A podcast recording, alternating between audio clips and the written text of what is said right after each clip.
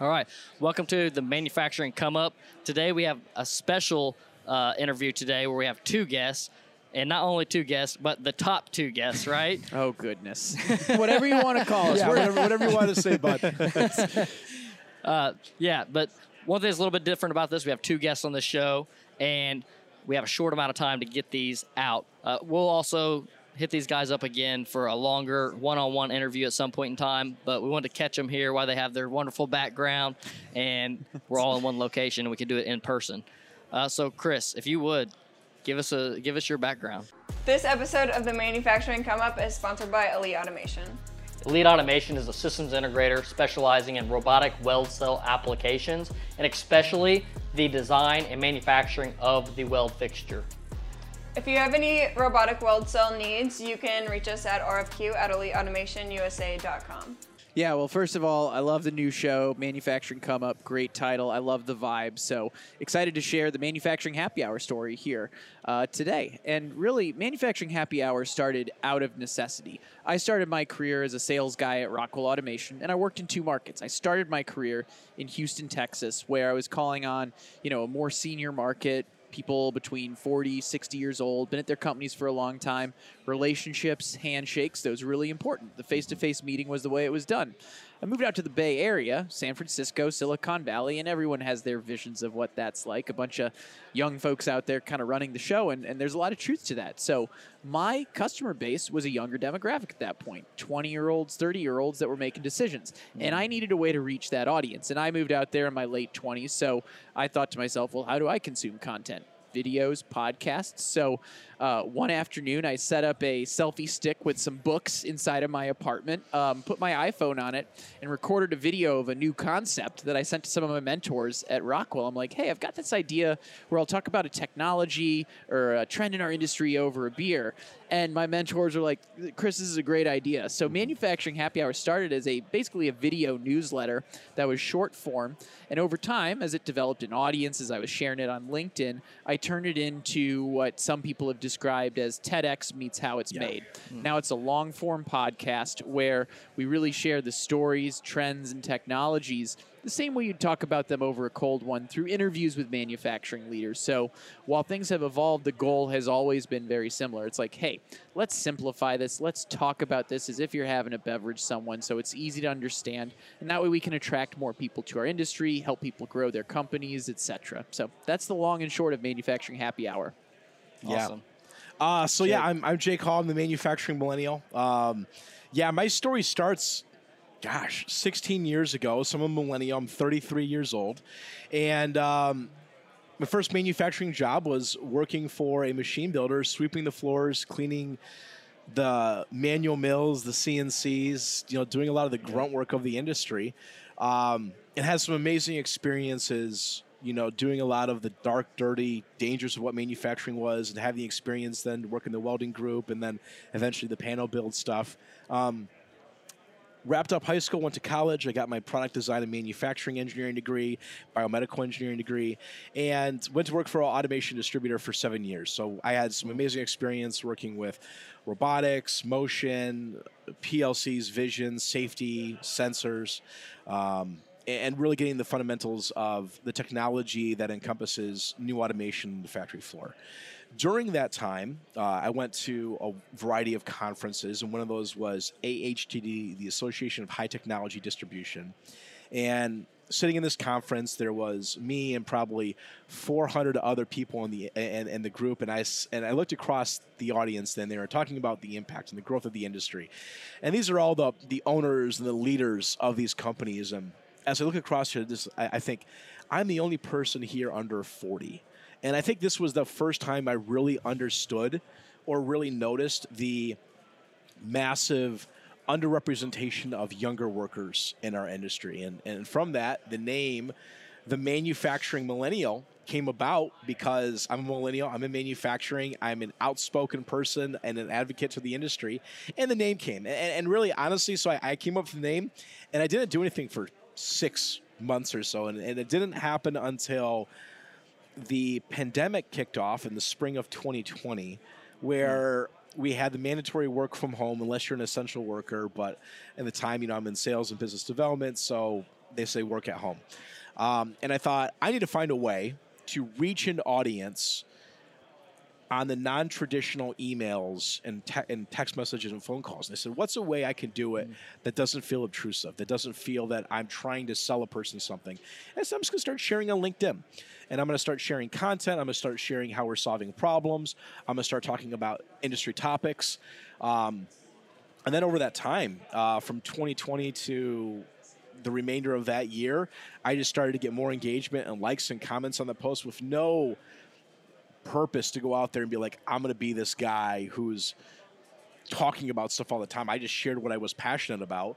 Um, and then 2020, 2021 rolled around and, and the, uh, the spring, summer that time. And that's when the numbers were rolling in where I was getting 300, 400, 500 new followers a week. And all of a sudden I went from like 137 connections on LinkedIn to 10,000.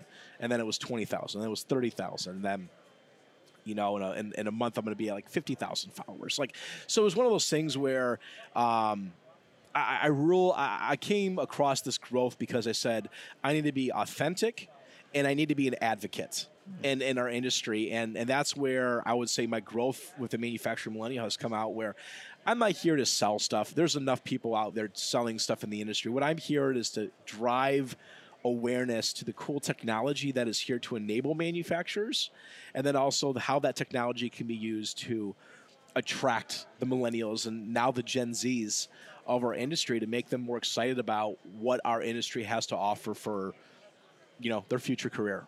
Yeah, absolutely. It's definitely a, a highly needed thing. That's you know the whole purpose of the show is to grab you guys' background and and really kind of put a highlight on that so that way people can see a path and, and, and career for themselves. Uh, which kind of brings me to the next thing. I'd like to dive a little bit deeper. Chris, what were you like when you were younger? Maybe let's go as far back as you're willing to take us. Yeah, so a couple things that probably made me ripe for engineering or a technical degree the the direction I went. Uh, you know, from the time I was a kid, I was a Lego maniac. I Yeah. think you're going to echo the same thing, Jake. So, um, but there was a there was an inflection point for me. It's really it's funny how I got into this because like some people, it's like a gradual thing. Hey, I was good at math and science. Um, I was good at those things, but for me, it was when I went to Six Flags St. Louis to ride.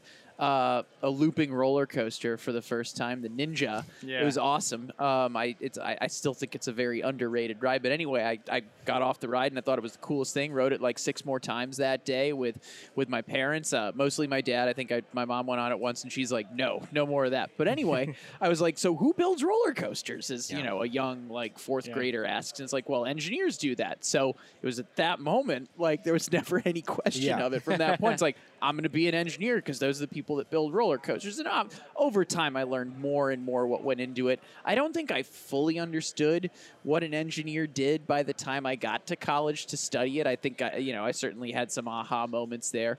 But for me, what I was like, you know, I, I knew I wanted to go a technical path, um, but I always had a bit of uh, a showman element to me. I played in some punk bands like growing up in high school and things like that. So when I was in my sales career, I got to the point where it's like, you know, I, I think this is the right career for me. I'm good with people. I enjoy talking to people. I'm very extroverted. Not that you need that to be in sales, but I get Sure. energy mm-hmm. from being around people.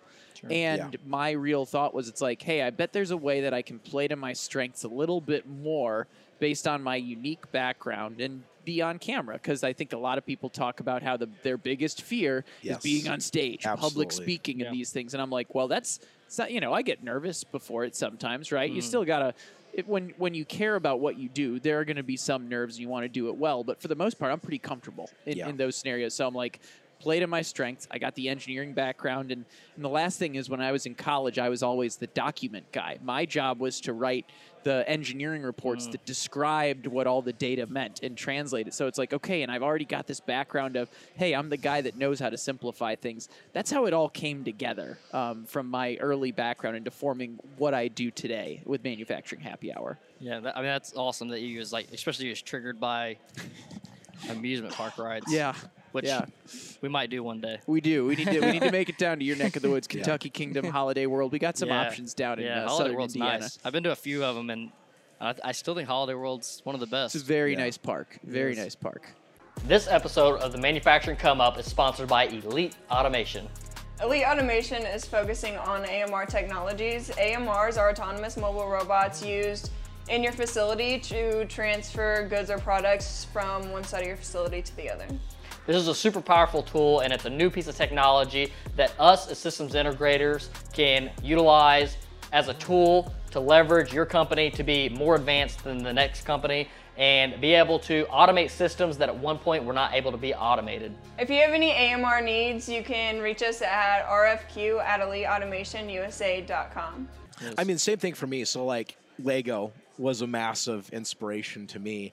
Um, but like the one thing that I would say maybe was a little bit different from from Chris, your journey is, I never wanted to do the highly technical stuff. Like mm. for me, I always knew that I wanted to be a relationship, customer focused, conversation focused role. Mm. Like for me, I'm super extroverted, and I love just hearing people's stories and talking with them. So for the reason why I went to college is because I feel there at the time there was a level of respect that came Sure. across the industry where you weren't going to be viewed um, as an industry expert or as someone who can explain stuff if you're just a sales guy who has no engineering Or background. yeah, an engineer. Yeah, mm-hmm. and, and it's amazing how that's changed so much Yeah. in the past five years. Mm-hmm. Where now you're an engineer, but for a lot of people now it's oh you went to an associate's or you know we talked to you earlier today. You know Yeah. you went and got a college degree, you know two year technical degree. Mm-hmm. That's just as valuable and, Yeah. and, and if I more respected out there because we all know the cost of what an engineering degree can can Yeah. do. Um, but yeah, I mean, so that was that was my role of. I've always known I've wanted to be on the relationship, the people side of the business, and I knew that technically I could always understand stuff. And that's why I have multiple engineering degrees, is because I get it. Yeah. But it's never been my passion. My passion now is going out there, and, and that's how, what I do through video and content now is I can take highly technical stuff and break it down for the common person to mm. understand how that impacts their daily life. Yeah. And where Chris does a phenomenal job with the large engaged conversations and the thought leader discussions, I focus on how do I create the most engagement and awareness for what we're doing, what we're doing, and our current, I guess you could say, stage of social media on the internet, which is short form content, and and we're always battling for people's attention spans. Mm-hmm. And so I figured out what can I do to create exciting, engageable content around manufacturing, automation, and skilled trades that people are going to understand that if they give 60 seconds or 90 seconds of their time, they're going to walk away like learning something value. new. Yeah.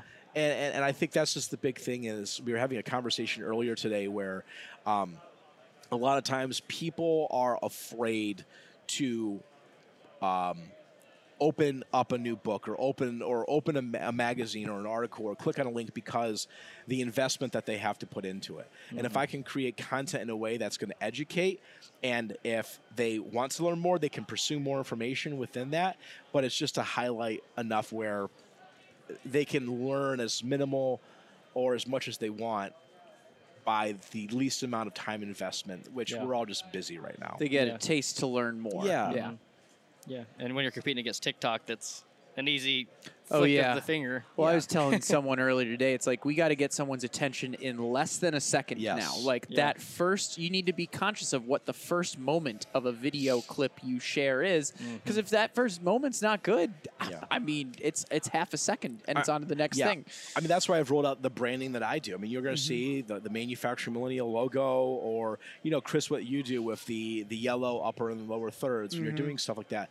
The brand is such a powerful thing in our industry. Personal brand is so powerful in our industry, and I think the companies out there that see that personal brand can benefit them and it's not a competition to them are the ones that are going to be the most successful. Yeah, and I think absolutely. the manufacturing industry in a lot of cases has been the slowest to adopt that type of thing. When you look at other industries, makeup, for example, there's so many makeup companies who work with personal individuals because that personal individual creates more authenticity in conversation than a hundred thousand dollar produced commercial does. Oh yeah, way more. you know, more. and so that's the same focus that you know I go about with my content. How can I create something that's authentic? It's not Mm-hmm. salesy. They're going to learn something and they're going to be educated by it. Absolutely. Was there any moment through your growing up, whether it was middle school, high school, whatever age, that you felt um where you knew that you wanted to be on like the sales, the the relationship building side of things? Because as you mentioned, you started off more of the hands-on type of worker. Yeah. Um, I, I, I want to say there was one point in time. The first robotics team, right? First Robotics. I think we've all known someone who done something that was on it. I was the marketing group of First Robotics. so even when I was we were building robots, I was the person out there when I was in, you know, 14, 15 year old that was going to companies and asking sponsorships and raising money. Like that's just something I, where a lot of kids at in high school age were afraid to Yeah. go and speak in front of people. I loved it. I thrived on it. Mm. You know, same thing now where I'll go and speak in front of audiences. I love it. I get excited about it. I don't get nervous. I'm like, I'm going to go talk to 500 people and I'm going to share with them how cool our industry is. And I get an hour of their time to sh- to tell them what we're doing. Like that, for me, that's just excitement. I, I think the other thing as well is um, when I was in college, I love doing business pitch competitions. So I did like entrepreneurship classes in, in college. Um, I started a couple companies in college for, for business plans and stuff like that. I think I like it was like forty thousand dollars that I won in, in pitch competitions. Wow. Wow, that's awesome. You know, at, at the time, and that, and that paid for going to college. Um, but yeah, it was one of those things where I think I always just knew I wanted to be on the conversation side of, of Yeah. everything. It, it's I'm, I'm going to add a couple things here because one I have a bit of a different story than you. I didn't know sales engineering or sales was like a respectable career for engineers, Yeah. right? Like I didn't even know it existed until I was interning as an engineer at Rockwell Automation, and we kind of did a round robin to learn about what other jobs were there.